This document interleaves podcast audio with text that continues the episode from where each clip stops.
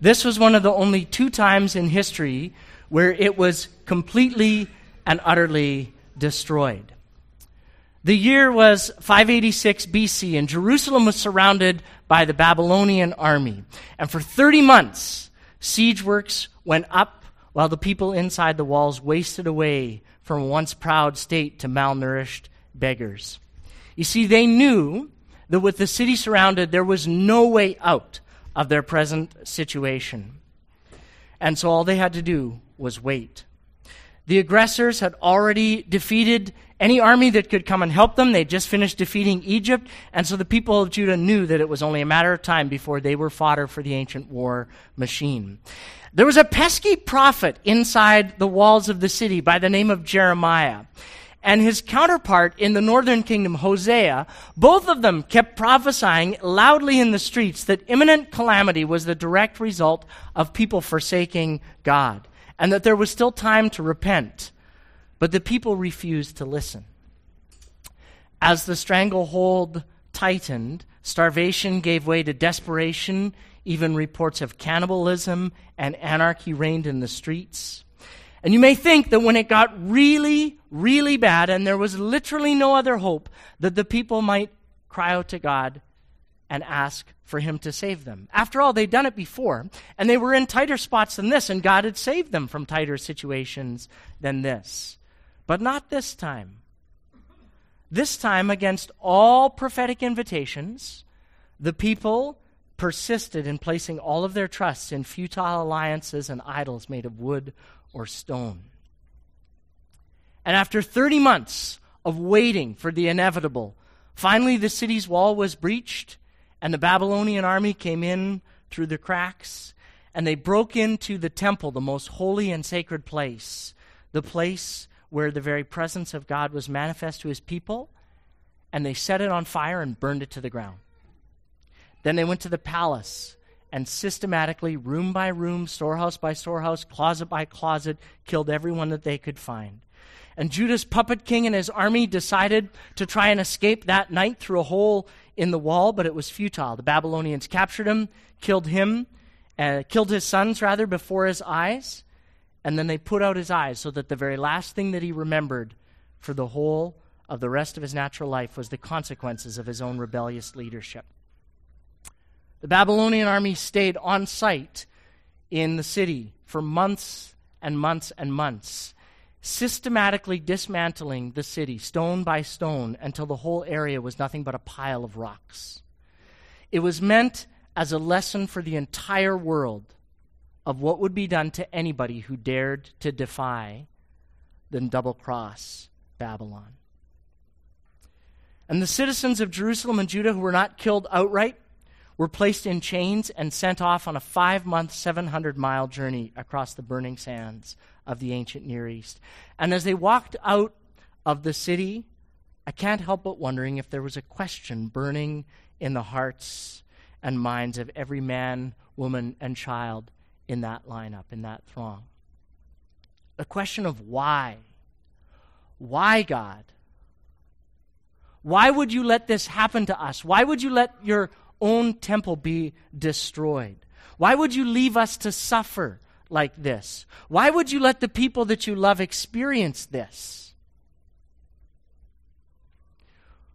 Well, last week we wrapped up a teaching series in the Old Testament book of Hosea, and we spent the months of January and February exploring the images and the depths of love and anguish that God expresses in that book. Now, Hosea, if you remember, is written more from God's point of view, how God is seeing and thinking about the people's actions in this time in history. And it's designed to help us learn about how God thinks about us and the relationship that we have with Him. But if the book of Hosea is written to reflect how God thinks about things and His perspective, the book of Lamentations is written to express the human perspective of this experience, how we feel about parallel events. The events that took place just a few miles to the south of Hosea in the city of Jerusalem. And I can't help but think, as I look at this artistic impression of the people being deported from their homes, or as you and I watch on the news on a nightly basis and see familiar stories played out across the world today in places like Ukraine or Syria or southern Sudan or Afghanistan or Iraq or Turkey or any of these places. It's a very natural question that bubbles up to our minds when we think about these things, almost unconsciously. We ask the question, why? Why, God? Why do these things happen? When things happen in our world, fair or unfair, be it war, natural catastrophes, typhoons, famine, violence perpetuated against vulnerable people, most of us ask a very normal, very honest, very raw question Why? Why did this happen? Why did it happen to them? Why did it happen now? Why did it happen here? And most often we direct our questions at God. Why God?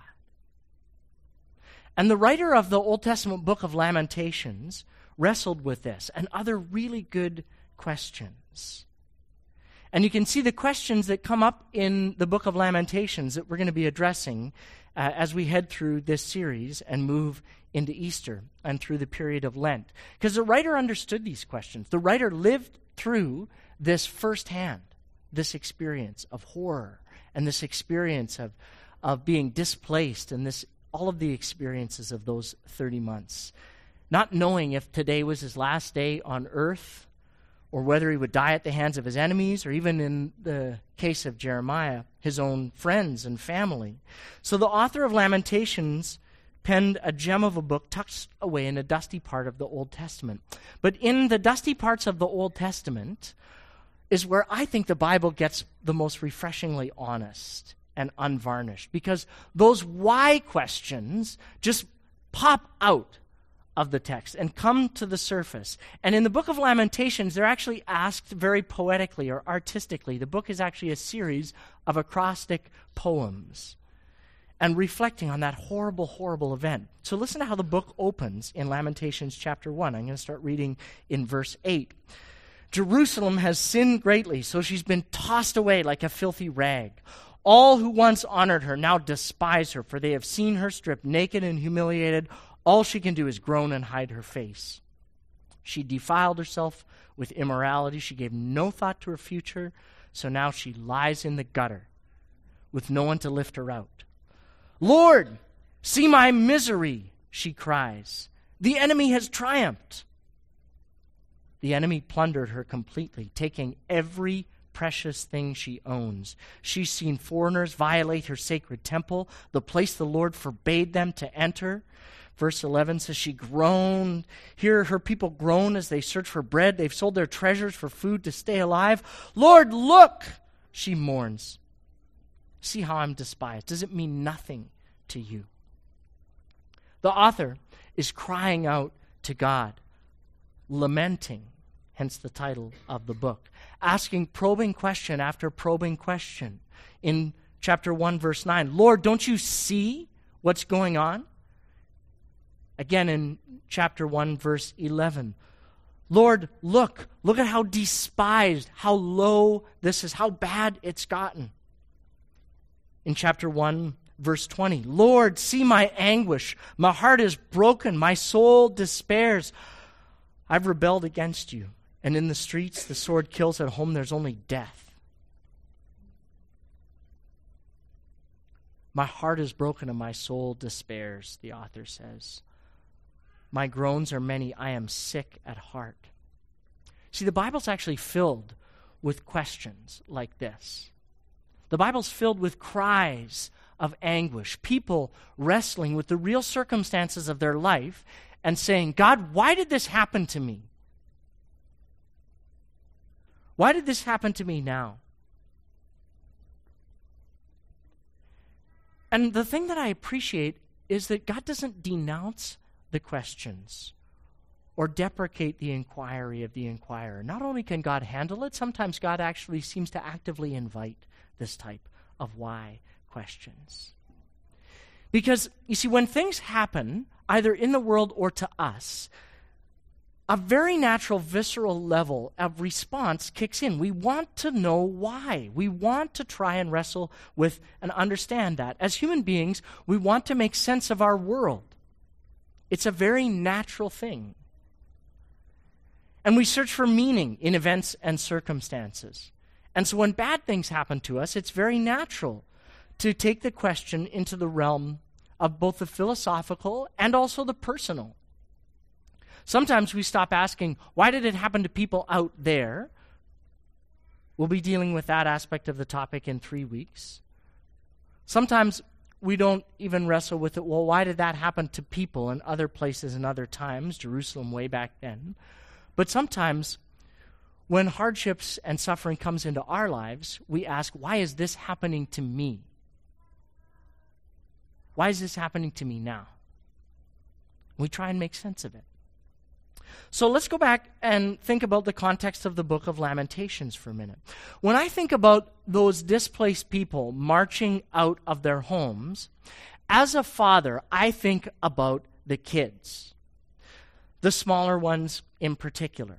So look again at that picture and blown it up a little bit here for you so you can uh, see a few of the things. Down in the front, that little redhead pulling on daddy's arm. I picture that kid asking, Daddy, why did we have to leave our home? Why do we have to, where are we going? When are we coming back? What's going on, Dad? And then over on the far left, you can see that little child almost trying to comfort his mother in that green dress. And when you have to kind of look a child in the eyes and try and explain to them why, it's not super helpful to wax philosophical with them. It's visceral, it's personal, it's emotional. And so we want to deal with and address those questions at that level as well. You see, most of us can conceptualize a world where justice is meted out to people who do wrong, where people who break the law are punished. We like that world. We can come to terms with people who sin against God, bearing consequences for that. But something shifts inside of us when we think about what we would picture as innocent people suffering. So, the question that we want to wrestle with today, as it's often framed in our world today, is why do bad things happen to good people? Those little kids fleeing Jerusalem. Why did this bad thing happen? This terrible event fall down on their heads. You see, we can deal with suffering at a philosophical level or a theological level and say, well, you know, the adults were involved in all of these types of things and they sinned, so this is God's punishment on them. But you got to get it down to the visceral, kind of emotional response to suffering that you have to wrestle with. Why did the kids, what did the children do to deserve? Things happen to people, and they don't happen by virtue of their actions that deserve them according to our usual standards of measurement. So, we're going to probe into that in a few different ways today, but one of them is through stories. So, I want you to meet and hear the story of a few people here today, and I think that'll help us wrestle with the questions of why. So, I'm going to ask Peter Ash to come up. Many of you will know Peter and his wife Debbie and their son Brady. They were part of Jericho Ridge. Peter is the uh, founder and CEO, we can use this mic over here, of uh, Charity Under the Same Sun that works with uh, people with albinism uh, all around the world, particularly in Africa, and we'll get there in a minute. But Peter, I want to start maybe more personally with you a little bit before uh, we go there, because you're a person born with albinism, a rare genetic condition that doesn't have a cure, isn't linked to anything you did, happened before you were born. So I want to ask you then, what questions, why questions did that create in your life, in your journey, in your experience. Talk to us a little bit about your journey. How will you wrestle with the question why would God give a person a genetic condition like albinism? Well, the answer to, um, I'm not sure if this is on, the answer to the question why is I don't know. Um, I don't have an answer to why. And uh, it's on, but just pick it up, sorry, so we can hear you. Thank you. There we go. The answer to your question is I don't know why. Um, and I don't have. I can give you some theological answers. I have an undergrad in theology and a master's from a seminary, so I could give you theological answers, but I'm not going to do that. They would all be correct. And I'd have a hundred theologians that would agree with me, and I could even cite Bible verses, but I'm not going to do that. Because I'm going to speak to you as a human being now, not as a theologian or a guy who's ordained and preached for 10 years.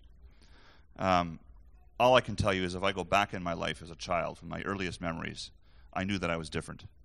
And I knew that I was odd.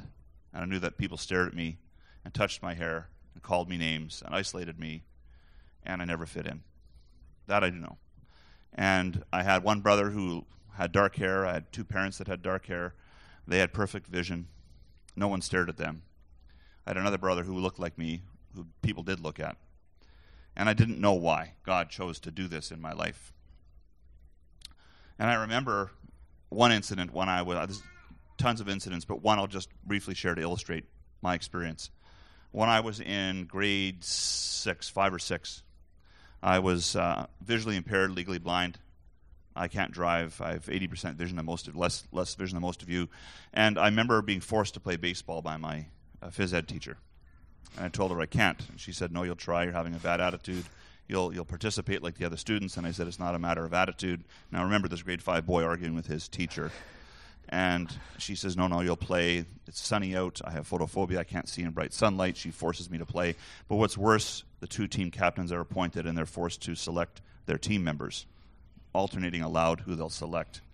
Guess who was picked last out of 30 kids? Not only was I picked last, but the commentary yelled aloud by my team captain was, Oh my goodness, we're stuck with Peter.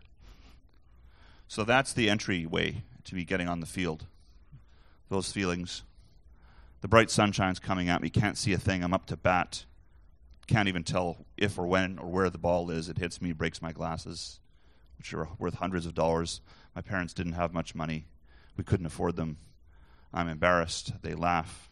I go off the field. I go home.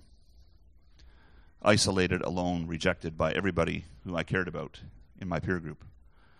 And told my mother, Mom, I'm a freak. Why did God do this to me? I'm a, I'm a freak, a freak of nature.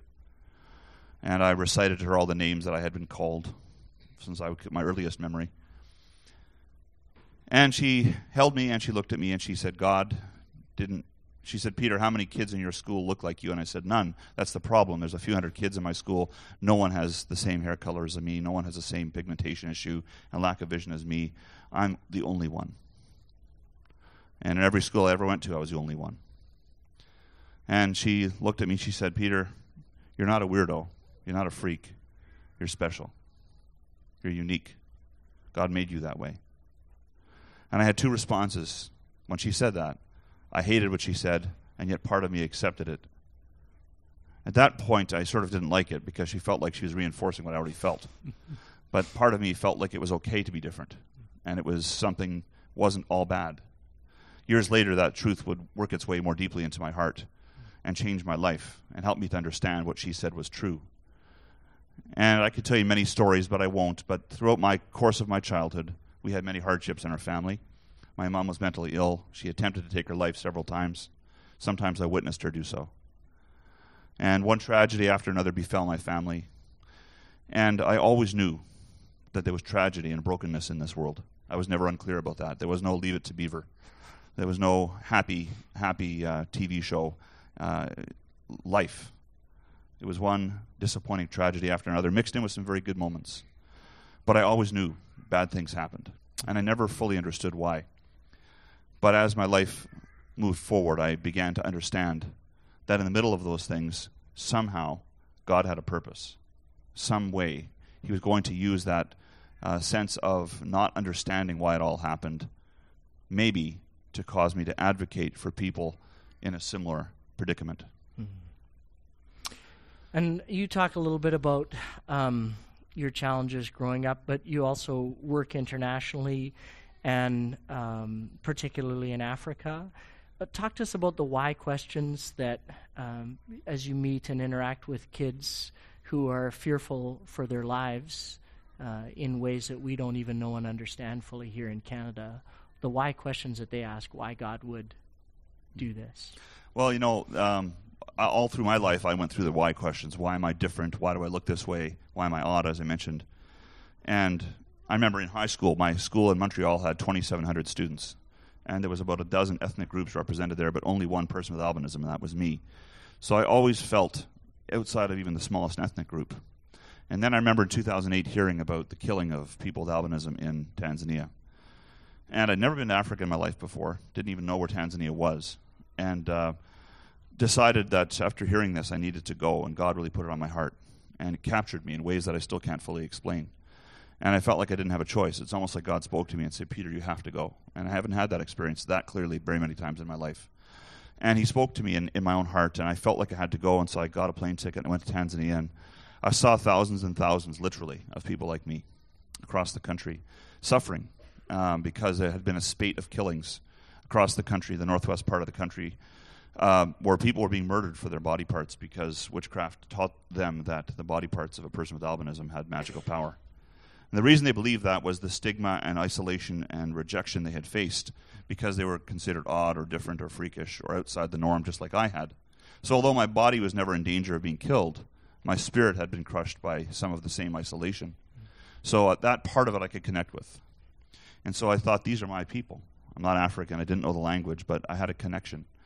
And as I went through the country in 2009 on my very first trip, I remember meeting a couple of families who had had their children murdered in front of their eyes. And M- Miriam was the first little girl who was mm-hmm. killed, and I met with her brother Minyasi and her uh, her mom. And uh, the, the, murder had happened a couple of weeks before I arrived, and I went into Miriam's bedroom and saw the blood stain on the floor by her bed where she was murdered, and I heard all the story details, which I won't tell you now. But it was horrific. It was the most horrific kind of murder you could imagine. This was not somebody who was quickly killed. And I could see in the mother's eyes a hollowness and a trauma as she struggled with understanding the why was my child murdered. We could explain it because stigma existed and witchcraft taught it was a good thing. We have answers.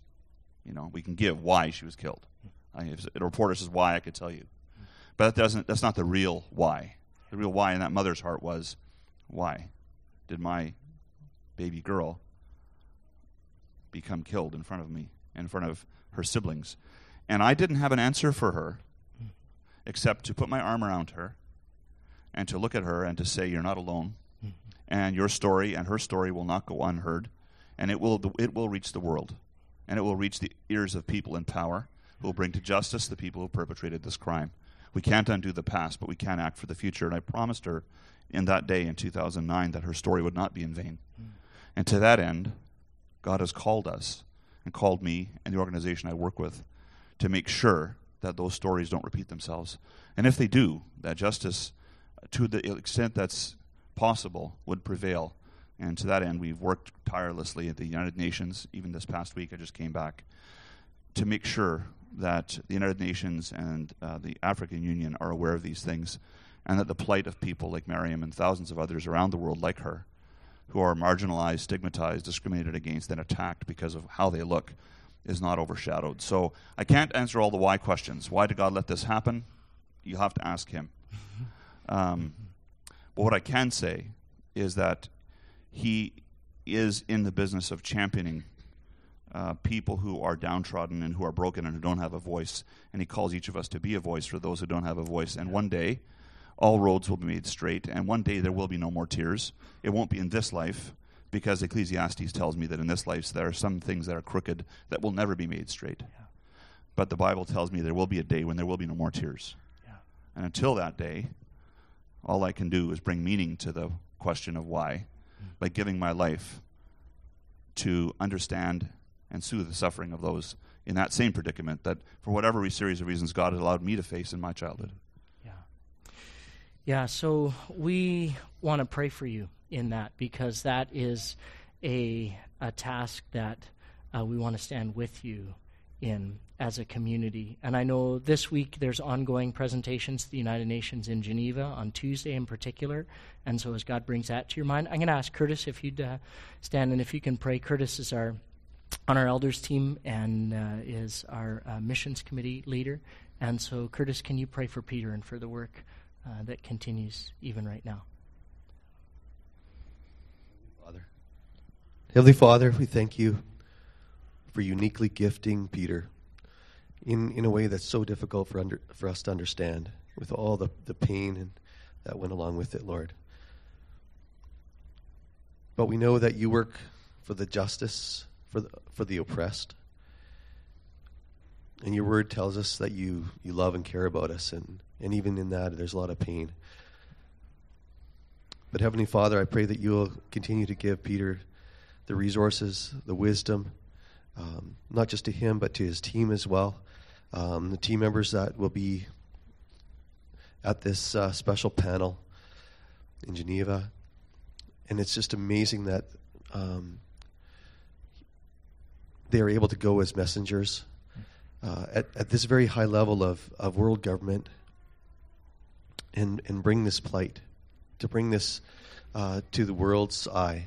And uh, I, I, pray that you will expand that, um, that care and, and that need for justice in the hearts of the panel members, uh, the people that are appointed to look at this throughout the, the coming year, that they will accept um, Peter's input Under the Same Sun's input, Lord, and uh, that you will continue to guide and guide that uh, that panel, Lord, so that justice is done, even in our lifetime. We thank you that you love us, you love Peter, you love his family, Lord, and I pray for protection over them because we know this is not just uh, something that's going on in, in the physical world, but we know that there's a spiritual battle here as well, Lord, and those that seek to to not have this come to light. Mm-hmm. We pray too for the governments, the Western governments, that they will release funds to support um, ongoing work, and that the African governments too will will open up and they will know that um, this has to be done, and uh, that they will accept um, they will accept assistance in this matter. Thank you that you are all knowing and all powerful, Lord, and we just give this over to you, even though we don't understand it all. Thank you. Amen. Amen. Amen. Amen. Let's thank Peter for sharing his story with us. Thanks, Peter.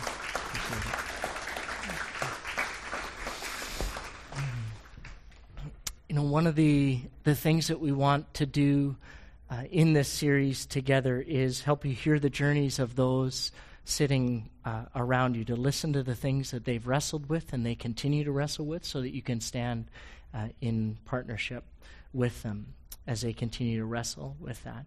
And Peter's story, as well as uh, the biblical record, give us some framework to actually press into this question, some groundwork that actually has to be laid before we get into the conversations about why and why God. Specifically, the conversation of why do bad things happen to good people. And one of the significant parts uh, that the Christian story helps us understand is uh, that back at the very beginning in, of the record in Genesis that humankind rebelled against God, and things went, as Pastor Keith is prone to say, cattywampus. And I'm sure that's a theological word that has all kinds of, you know, agreed upon meanings. But we know this intuitively, and Peter brought this up in, in his story as well. And countless other people in the globe and in your own life will bear the witness out that the world is broken. The the original design of the world is not as God intended it to be. And this brokenness comes to us and it comes to all of us. It's inherited by the entire human race. Matthew 5 45 talks about the rain falls on the just and the unjust. Good things happen, bad things happen, things happen. And so the world we experience, the brokenness, the suffering that we see in our lives on the news, it's not the part of God's original design. And one day, as Peter focused our eyes and attention on it, will be made, all things will be made new.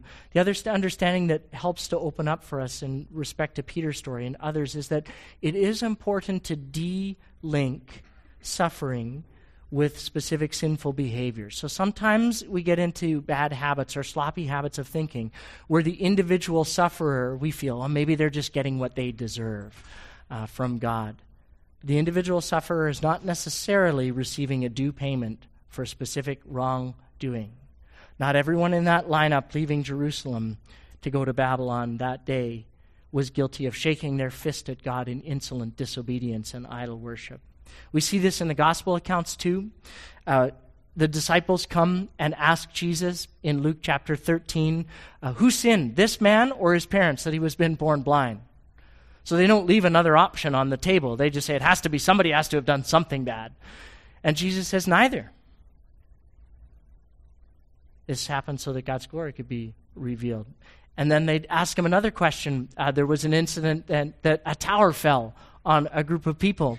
And the disciples came to Jesus and said, Yeah, surely the people that the tower fell on, they were like the bad people in the city, right? So God like just meted out justice on them and they all died. And Jesus says, No, the tower fell. People died.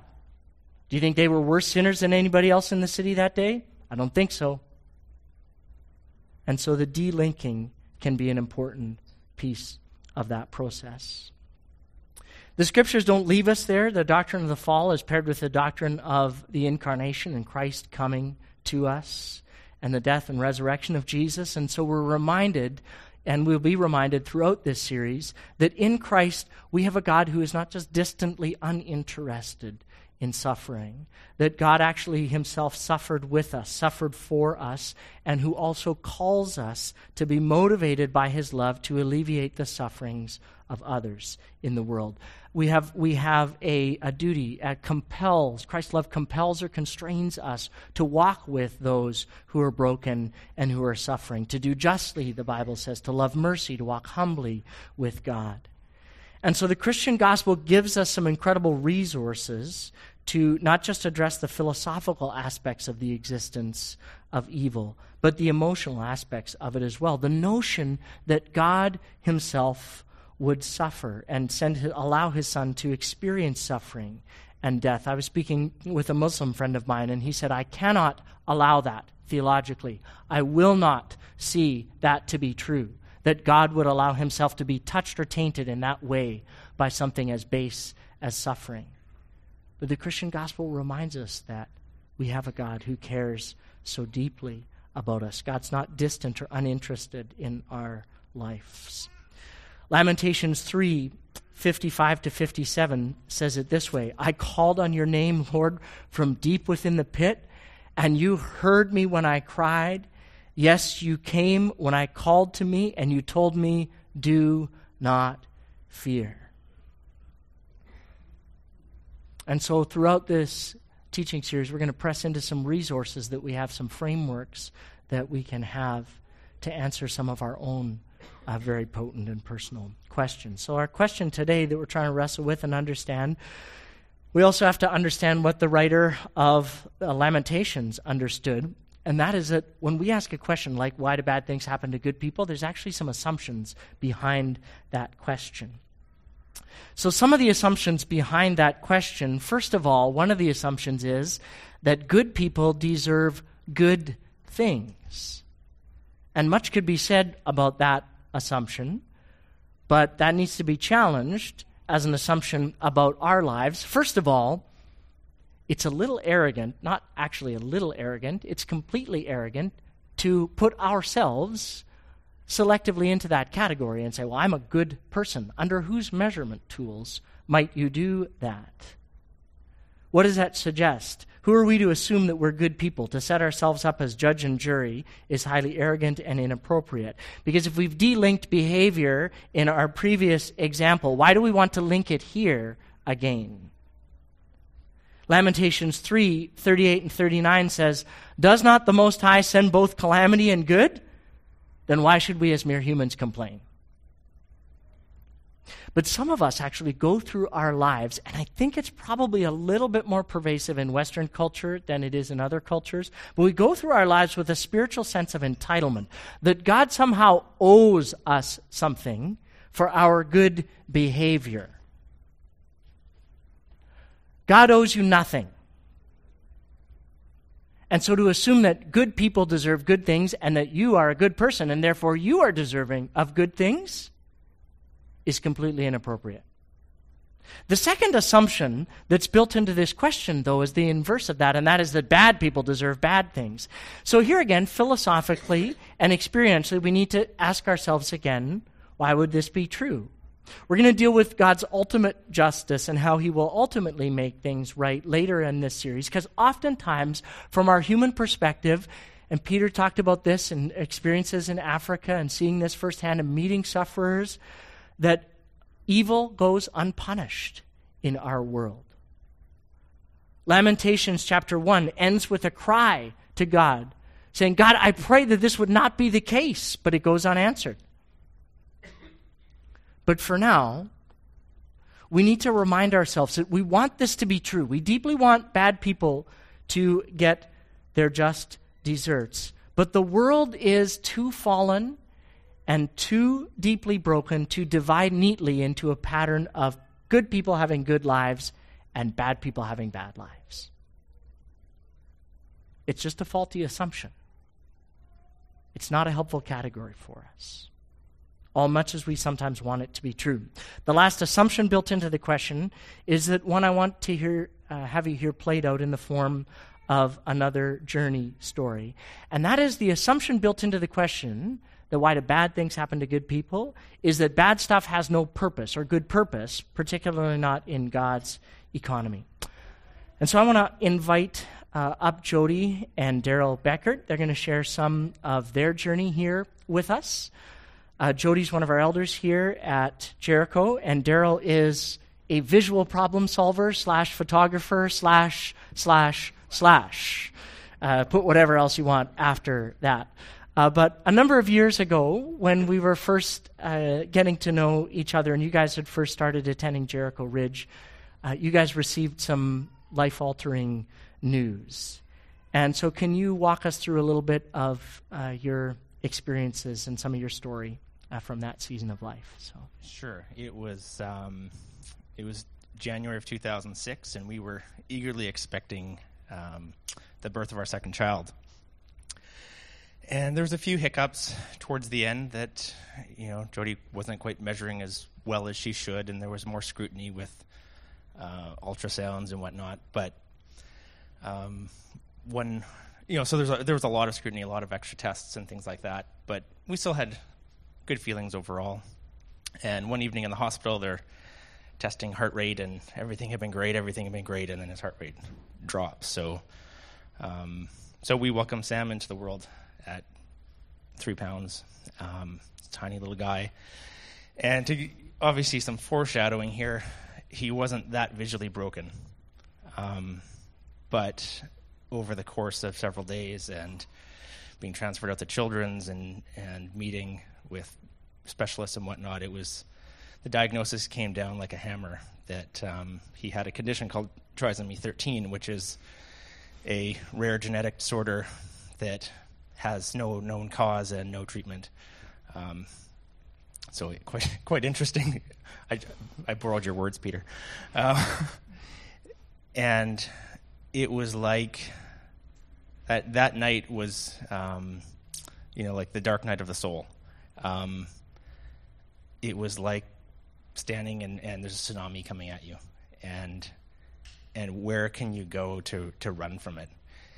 And God was incredibly gracious in that I didn't even have to cry out very long for Him to show up. Um, and you know, a lot of times people will go through something, and afterwards you can process and say, "God, where were you in this?" He made it super clear where He was, um, in terms of He was He was right beside us, and He granted us with a peace that that truly wasn't understandable. Um, so the question that I that I had, the perspective that we had, and we've only gained as time has gone on, has been it, it wasn't why is this happening because we're both the type that this is happening. It happened. Um, there wasn't any denying that.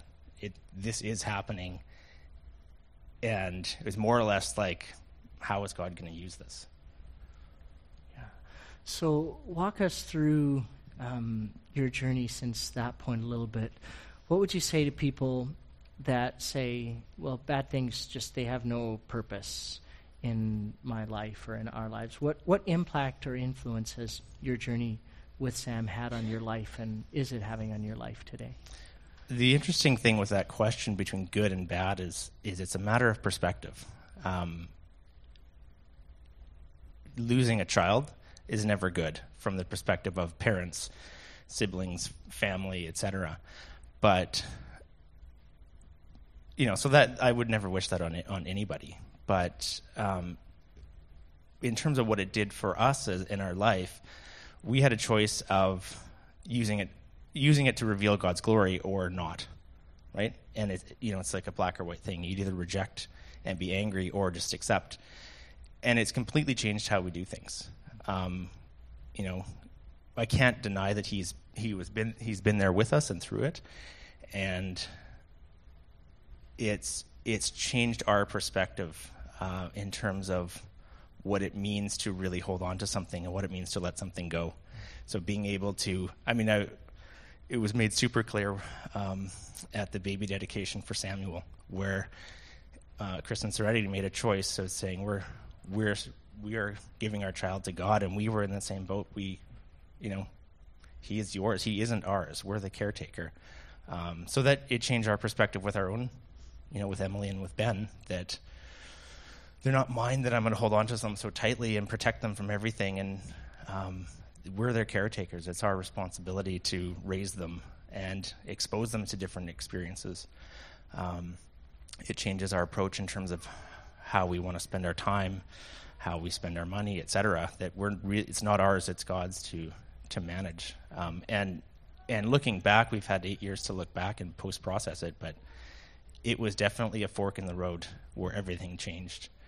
Um, so yeah. Jody, maybe talk to us about those why questions and um, you know issues of wrestling with that, and what did that what did that look like for you? I think there was a different, like an aspect of. I know you talked about it with um, feeling angry at God, because um, I think that's a natural response. How can you not feel um, some sort of anger and confusion towards something like this if this happens to you. But it's been eight years, so it's it's raw, but it's it's not. You can only.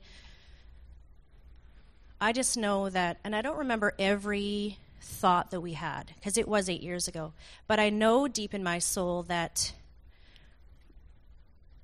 being angry with God just wasn't our experience, um, even though I think that's a very natural one. There's something so in amongst our pain, our deepest pain that I think we've both ever encountered. Um, God was there, and His extreme peace was there. And we knew in those moments that there, his little body of three pounds, 12 ounces had purpose. And there just was no anger. It just was not our experience. And so, looking back in our deepest pain, if I could change it, I, I wouldn't because what it has done for the way we think and the way our family was shaped and those around us, um, I wouldn't change a thing um, for how God really moved in our lives and our faith and and how we see life. And that is not something you we've really knew then, and it's shaped every year, and it's shaping it now. What we do tomorrow. Um, so, yeah, and um, one of the verses that I, um, it's in Isaiah, Isaiah forty three two, um, in amongst the pain. Um, it's uh, when you pass through the waters, I will be with you. When you pass through the rivers, they will not sweep over you. When you walk through the fire, you will not be burned. The flames will not set you ablaze. Um, and that's really what we experienced. We experienced His extreme peace. Um, and we knew that we had purpose, so we just moved forward. Mm-hmm. Yeah, I remember, I don't know if you guys remember a conversation that we had when you were walking through the middle of it. And, uh, someone was was really pushing you around why and why is this happening to you why do you think this is happening to you and i don't remember which one of the two of you said it but you said we don't ask why me, we ask why not me. Like a lot of stuff happens in the world. Why, why wouldn't it happen to us? And they came back to you, so that's a little fatalistic, don't you think? And there was a real sort of, um, it seemed like in some of those situations, others around you were really wrestling in some ways more uh, viscerally and more emotionally with it than you guys. I mean, that's part wiring, it's part all kinds of, of things. But one of the things that I just want to affirm and pay tribute to you guys is, is through that whole journey, how um, often you spoke about God's faithfulness and how you continue to live your lives in a way that just demonstrates that the things that God has entrusted to you, both of you, and to your family, that'll continue to be of influence to people. It sounds interesting that. Um, again, this is several years of being able to process it afterwards. That um, you know, I'm actually proud that we were trusted to be able to do to, to go through this. That God God trusted in our faithfulness, mm-hmm. essentially. Um, and it's it's a scar that I wear proudly. And scars are interesting because you, you different connotations. If you say that you're scarred, it could mean that you're stunted or damaged or whatnot. Um, and other times you have a scar and it tells a story and it, it's with you mm-hmm. and it's part of you. Um, but yeah, it's it's it's a, a different level of perspective to to see to be proud of the fact that mm-hmm. we were chosen to walk that out. Yeah, yeah. Well, let's thank Daryl and Jody for sharing that part of their story with us. There's obviously uh, so much more to their story and to Peter's story than we can fit into a Sunday morning. So I would encourage you to just um, approach them and talk to them about about it and what God is continuing to teach them uh, in that. And thinking through their story and through the book of uh, Lamentations. Um, there's, I'm struck by a few kind of personal thoughts or take homes, uh, takeaways that um, maybe you want to write down and, and, process a little bit. Um, and one is that the easy or the quick answers are not the satisfying ones. If someone pushes into those places with you, particularly when you're experiencing some deep waters yourself, you, you know that the easy and quick answers are not the ones that are rich and full and satisfying. Don't settle for trite answers, and certainly don't go around giving them to other people, to your friend or family member. Dig a little deeper. Think carefully, think clearly, pray for discernment and wisdom. One of the ways uh, I'm reading through a book right now by Timothy Keller, uh, which is an excellent book. I highly recommend it uh, to you. And it, in his excellent book, he says it this way uh, We don't know the reason that God allows evil and suffering to continue or why it's so random, but at least we know the reason that it's not. It cannot be because He does not love us. It cannot be because He does not love us. Which leads us to our final thought for this morning. It's a question for each of us to wrestle with that Peter had to wrestle with, Daryl and Jody, and many of you have had to wrestle with. Do I trust God? Do you know enough about God to trust Him in the things that you don't know or won't fully understand? Lamentations 1:18 says the Lord is right. I may not fully understand it, I may not fully know it. I don't know. Lamentations 3 says no one's abandoned forever. The Lord brings grief. He also shows compassion because of his great and unfailing love. You and I may not get all the answers about suffering and evil that we feel that we need or may want. But we are you okay with living in that place of tension? Trusting the things that you do know of God's character and his goodness. So when bad things happen, they can push us away from God or toward God. And Peter and Daryl and Jody and countless of others have chosen to put their trust and their confidence in what they do know of God's character, that He's faithful. They found Him to be faithful and compassionate and full of unfailing love. And so, how about you? What are you going to choose today? I'm going to pray with us and for us, and the team's going to come and lead us in some worship in song and response. And our, our prayer team, Uh, Bailey and Katie, will be available.